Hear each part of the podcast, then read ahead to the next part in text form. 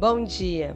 Bom, se você chegou até aqui, o passo mais importante você já deu, que é entender que algumas mudanças simples da rotina e no comportamento podem trazer ganhos muito expressivos na nossa libido e no nosso prazer sexual, mais até do que tratamentos com hormônios, além do que o nosso corpo está acostumado ou deveria produzir. Libido, na origem da palavra, significa vontade de ter prazer, significa um desejo genuíno de desfrutar de algo que é gostoso. E isso não necessariamente tem a ver com instinto reprodutivo ou período fértil, nada disso. Na verdade, é muito mais do que isso. Vontade de sentir prazer tem que vir da nossa mente. E não existe uma vontade genuína de desfrutar de algo que é prazeroso quando nós estamos cansadas, quando a nossa mente está cansada. Nesse caso, a única vontade que a nossa mente vai ter é de parar, é de dormir.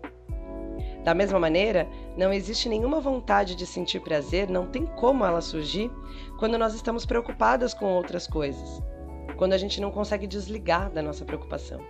Aliás, o cérebro nem vai ter uma vontade espontânea de procurar algo gostoso se ele não está acostumado a parar e focar simplesmente e unicamente naquele prazer. Se ele está acostumado a fazer tudo sempre ao mesmo tempo, ou ser sempre muito produtivo.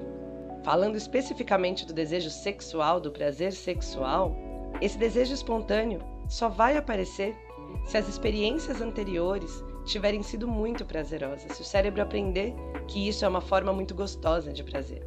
E não existe, gente, experiência sexual 100% prazerosa se a gente tem inseguranças com os nossos próprios corpos, se a gente tem vergonha ou não se sente à vontade com o nosso corpo nu, em admirar ou mostrar o nosso corpo nu.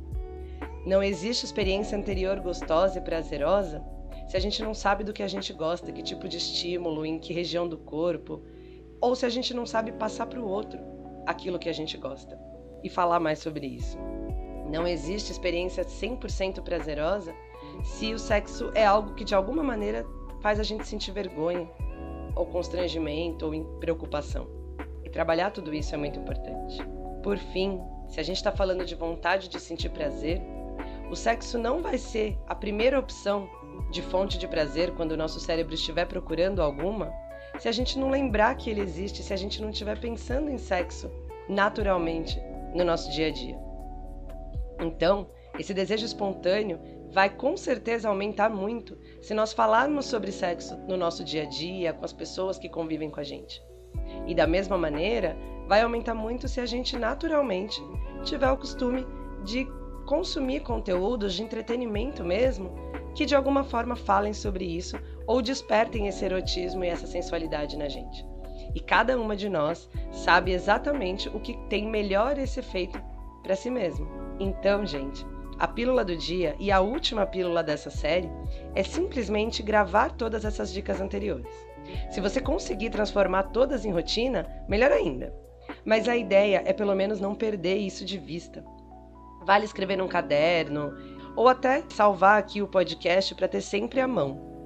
E sempre que você achar que esse desejo sexual, que essa libido deu uma diminuída, que você deu uma desconectada, use essas dicas, faz tudo de novo, para lembrar que o desejo de ter prazer, genuinamente e de qualquer forma, só precisa ser revelado, porque na verdade ele sempre continua aí dentro de você.